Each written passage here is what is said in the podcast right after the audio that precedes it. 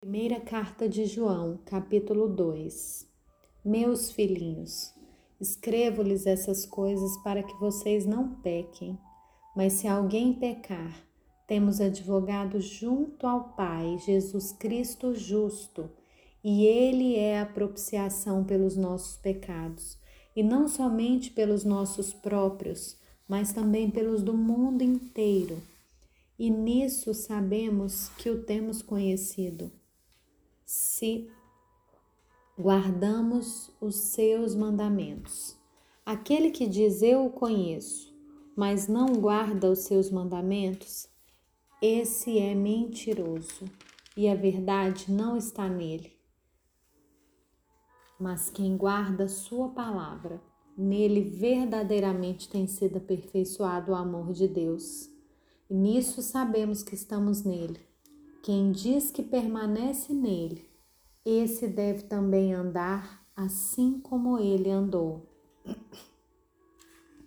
Amados, não lhes escrevo um mandamento novo, mas um mandamento antigo que vocês tiveram desde o princípio.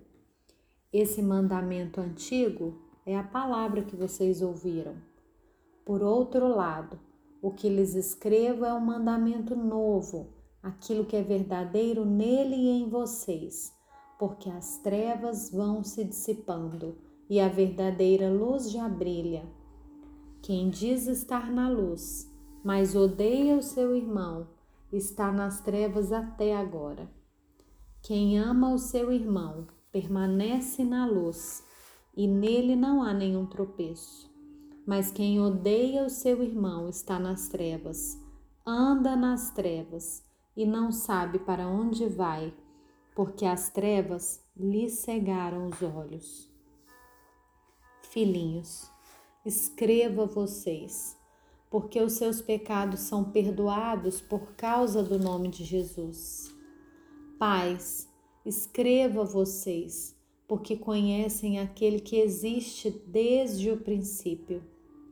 Jovens, escreva vocês, porque vocês têm vencido o maligno. Filhinhos, escrevi a vocês porque conhecem o Pai. Pais, escrevi a vocês porque conhecem aquele que existe desde o princípio. Jovens, escrevi a vocês porque são fortes e a palavra de Deus permanece em vocês, e vocês já venceram o maligno. Não amem o mundo, nem as coisas que há no mundo. Se alguém amar o mundo, o amor do Pai não está nele. Porque tudo o que há no mundo, os desejos da carne, os desejos dos olhos e a soberba da vida, não procede do Pai, mas procede do mundo. Ora, o mundo passa bem como seus desejos, mas aquele que faz a vontade de Deus permanece para sempre. Filhinhos, essa é a última hora. E como vocês ouviram que o anticristo vem, também agora muitos anticristos têm surgido. Por isso sabemos que é a última hora. Eles saíram do nosso meio, mas não eram dos nossos. Porque se tivessem sido dos nossos, teriam permanecido conosco mas eles se foram para que ficasse manifesto que nenhum deles é dos nossos. Mas vocês têm a unção que vem do Santo e todos têm conhecimento.